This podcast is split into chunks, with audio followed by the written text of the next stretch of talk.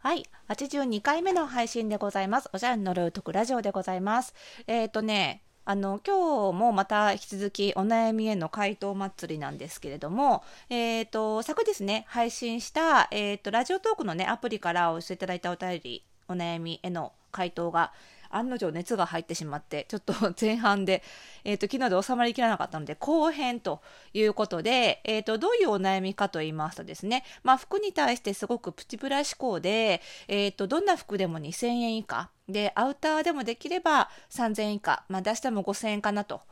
いうような、あのー、金銭感覚で、えっ、と、ザラも高く感じるし、百貨店なんかもっと高いよねと。ただまあ、アラサーになってきたので、ある程度は高い服を買うようにならないと、なんかこう立派な大人の女性の装いができないんじゃないかと不安なので、ちょっとなんか意識が変えられるようなトークを聞きたいですというリクエストをいただきました。で、えっ、ー、と、昨日はね、これに対して、まあ、その問題のね、その、意識を変えるにしてもそのどうしてこういう金銭感覚になっているのかっていうその問題の、えーと、切り分けをね行っていきましょうという話で、えーと、昨日はねそのそもそもそのお金がまあ手持ちがなくて今なくて出せなくて使えないのかそれとももっと出そうと思えば家計的には自分の家計的には出せるんだけど出したくないのか。あとはファッションだけかけたくないのか。それともえーと、ファッション以外全般的に消費することに抵抗があるのか、まあ、そういったことでそのどちらかによって問題が変わるよねと。でもしお金をもっと使えるはずなのに使えないとかファッションに限らず全般的に消費が怖いということであればこれはおしゃれの問題というよりはその消費お金に対する恐怖心お金がなくなることに対する何か恐怖心があるんじゃないかなっていうふうに自分に問いかけてみてそのきっかけとか原因となったことがもしあるのであればちょっとそれを掘り下げていくのがいいんじゃないかなというところまで行きました。で今日はその続きとしてあのじゃあねそのえっ、ー、とファッション以外にもっとお金をかけたいことがある場合にじゃあファッションに対する資質をどうするかまあ、その辺のお話からちょっと進めていければなと思っております。それではスタートです。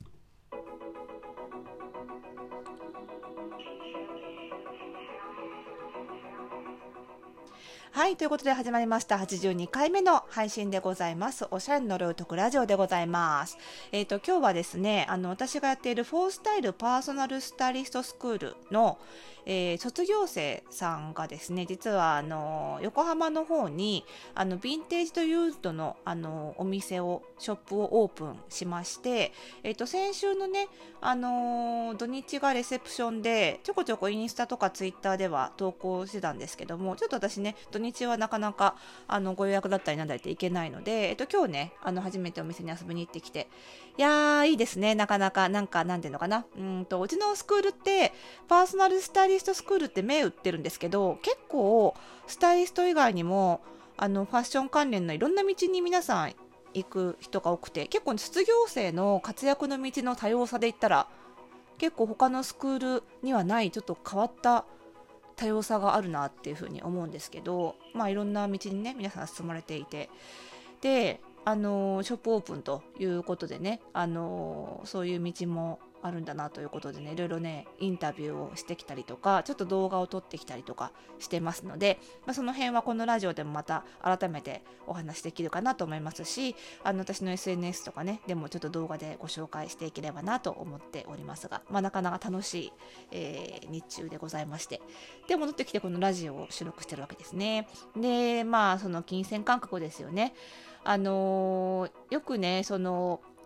大人になってったらある程度は服にお金をかけなきゃなみたいな話があるんですけど今不況なのでねそれができないのはあのしょうがないんだよという話も前回したんですよ。あのちょっとね上の世代の人たちはやっぱりちょっとある程度の年齢になったらいい服着なきゃとかね最近若い人はあんまりお金に洋服にお金をかけなくてでこれ洋服が車に変わったりまあいろいろ変わったりするんですけどね。あの、まあ、そりゃそうで時代が変わってるのでねやっぱり不況が長いのでなかなかお金使えないっていうのは当然でそれはもう前の時代とは違うのであのそこで思い悩む必要はないというかそういうもし上の人から言われてあそういうもんなんだとしたら自分の金銭価格おかしいなって誰かに言われたことで悩んでるのであればそれはちょっとあんまり深く考えなくていいかなというか ちょっとスルーしてもいいかなっていう感じはするんですよね。で、まあ、その上でなんですけども、あの、もしね、あの、前回の話を聞いて、まあ、同じような悩み抱えてらっしゃったりとかこの質問を送ってくださったななみさんね、あのお金がないわけでもないんだけどもあの消費が別に怖いわけでもなくってあの特にね他にもっとお金をかけたいことがあるからファッションにあんまりお金をかけたくないって思ってるのであればそれはもうねあの七海さんのね人生の優先順位だよ。私こんな仕事してるからそれアパレル業界盛り上げたいしファッションにお金使ってほしいよ それ欲しいんだけどでもやっぱり人生の優先順位お金も時間も有限じゃないですか。でそこでねあのメリハリ持って支出しているのであればそれはどっかに支出したらどっかにできなくなるのは当然なのでそこはもう優先順位つけて割り切ってやっていくしかないですよね。あの今いろんなね推し活動ね何か推しがあってなんでしょうね。舞台とかアーティストとかアニメとかいろいろ趣味の活動にねお金をかけていたらそりゃファッションまで回んないですよ。でもそれで自分の納得いく優先順位で人生が豊かならいいと思うんですね。でもし年齢的に荒さになって洋服とかねおしゃれとか美容にもお金かけないで推しの方にお金をかけていいんだろうか私って思ったとしても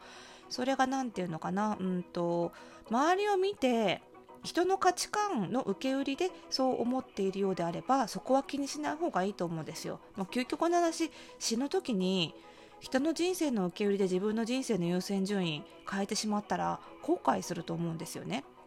でおしゃれというのは今いい時代で七海さんのおっしゃる通りプチプラである程度おしゃれできちゃうんですよ。なので金銭お金のね配分としてファッションが多少減ってもそれなりに見せることはできるので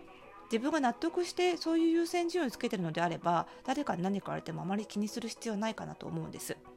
ただそうは言っても自分としてねちょっと荒さになってあまりにお金をかけたのは自分として見た目が気になってきたということであればある程度その自分がお金をかけたい何か趣味なり何なりにお金を振り分けた上で、まあ、可能な範囲であのメリハリをつけてもいいかなと思うんですよ。ファッションの消費として。あの全身の中で1点ぐらいはちょっとこれまでよりも高めのものを投入してみる。とか。あのこれまでのファッション経験の中であ私デニムはすごいよく履くな。とか。黒いローファーはすごい活用するな。みたいに。あ私このアイテムって結構使うなっていうふうに気づいてきたアイテムっていくつかあるんじゃないかと思うんですね。そういうものに対してちょっとワンランク上のものに買い替えてみると確実に元が取れるっていうことがある程度予測がつくのでまだあのー、今の金銭価格をガラッと変えなくてもお金を出すことに抵抗が少ないんじゃないかと思うのでちょっとね、あのー、全身の中で1点2点ぐらい高いものを投入する感じで始めてみると意外とそういうものがあれば他プチプラでも結構それなりに見えたりするのでねなんかそういうやり方をしてみてもいいんじゃないかなと思いますで次に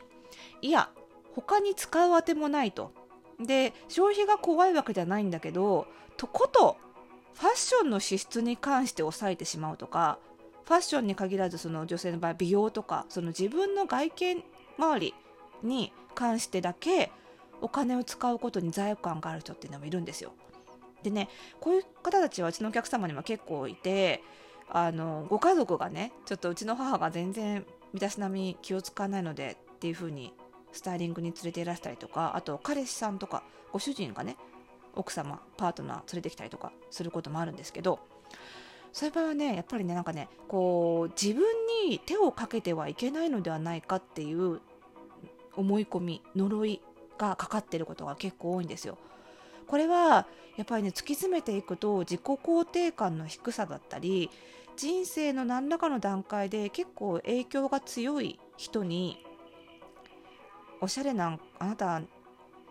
あなたなんだろうなあなたがおしゃれなんかしても意味がないみたいなことを言われてしまったりとかあとは洋服を自分で手をかけてお金をかけたらそれをちょっとけなされてしまったりとかした経験があってそれがちょっと心に残ってしまっていて自分は見た目にお金をかけない方がいい人間なんだ。自分の見た目にお金をかけても自分の場合には意味がないんだ。みたいにこう心のしこりとして残ってしまっている。そういう呪いがかかってしまっているっていうこともあるんですよね。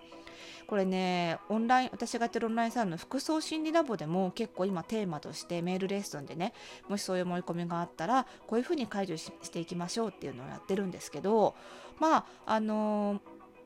その自分の身なりにお金をかけることに対する罪悪感というのはちょっと過去のその自分の経験歴史を掘り起こすと